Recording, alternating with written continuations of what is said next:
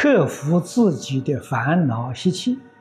佛说的很清楚、很明白，这是一定要自己觉悟、自己下功夫，将自己的毛病习气控制住啊，别让它发作。控制住就是福烦恼，果然能够控制住了，这个人就决定得胜。我们用念佛的方法来控制啊。这个不是断烦恼啊，是福烦恼啊。福烦恼的功夫，只要有人真正肯干，决定做得到。所以净土才说万修万人去。烦恼习气控制不了，依然还要发作，这一生决定不能往生。这一点我们要特别注意到的。自己要认真努力去做，要热心的去帮助别人，劝导别人。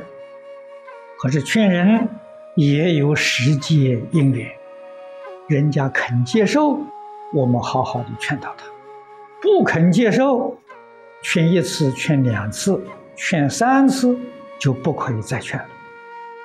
孔老夫子说的好啊：“朋友数是疏也。”所以是很好的朋友，说的次数太多了，人家讨厌你，交情就疏远了。所以说话劝人也是有分寸的，那就是只好看个人缘分，这个没有法子。诸佛如来都不能够勉强众生。从前朋友们相交时，朋友也归过的义务，点到为止。所以李老师教给我们，劝人两次，不可以第三次。两次他不改，以后就不能再劝。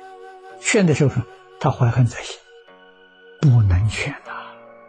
你就是承认一个事实：过人因果，过人承担，我们心就平了，随他去吧。我们已经尽到劝导的责任，古德教导我们的。只有父母教儿女可以超过三次，老师教学生止于三次，第四次绝对没有。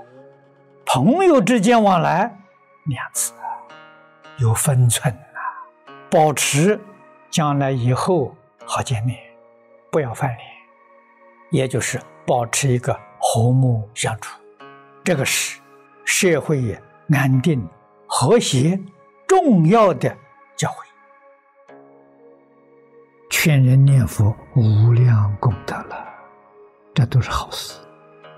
可是，我们也要顾及各个不同地区因缘不一样，佛法讲随缘。这个地区佛法兴旺，学佛人很多，可以；其他宗教也都要顾及，社会一般状况，面面都要想到。因为现在这个时期是非常时期，人心不安定，我们通通都要顾虑到，对佛法、对社会、对大众，方方面面呢都能做到圆满，这是智慧呀，这叫德行，大家欢喜。劝人学佛，时间长短随缘。如果对于还没有接触佛法的人，跟他介绍佛法呢，言辞要简洁，要肯定，要清晰明了，时间要短，他会很欢喜来接受。如果他听了有兴趣，要继续发问，那就可以看时间因缘呢，跟他多说说。他要不问，就适可而止。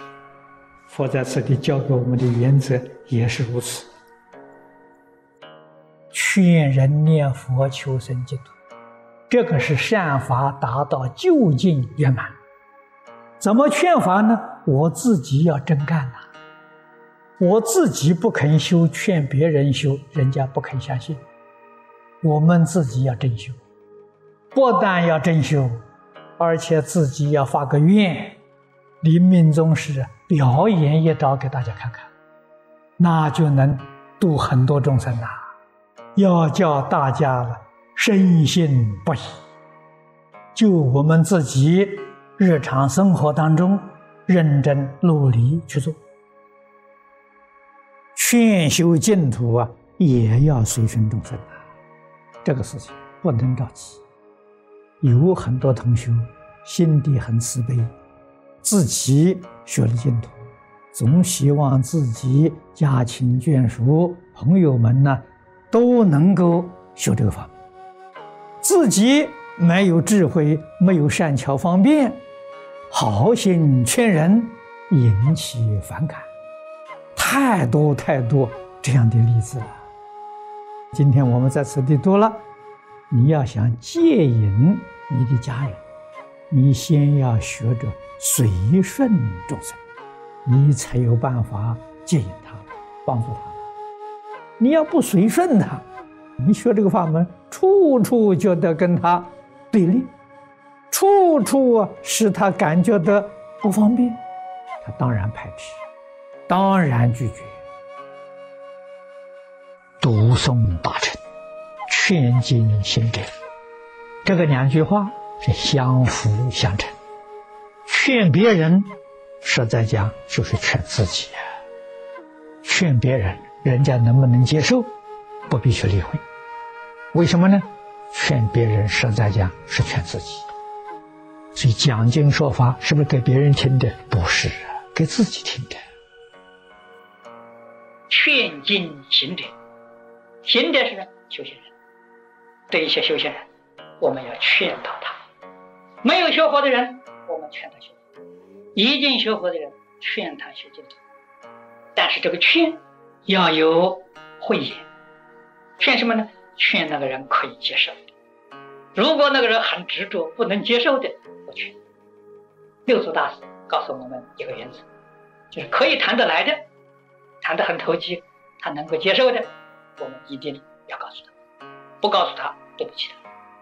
看看那个人很执着，不能够接受，或长令欢喜啊，恭维他，他学别的法门很好，很难得，或长令欢喜，不要去争论，这样就好。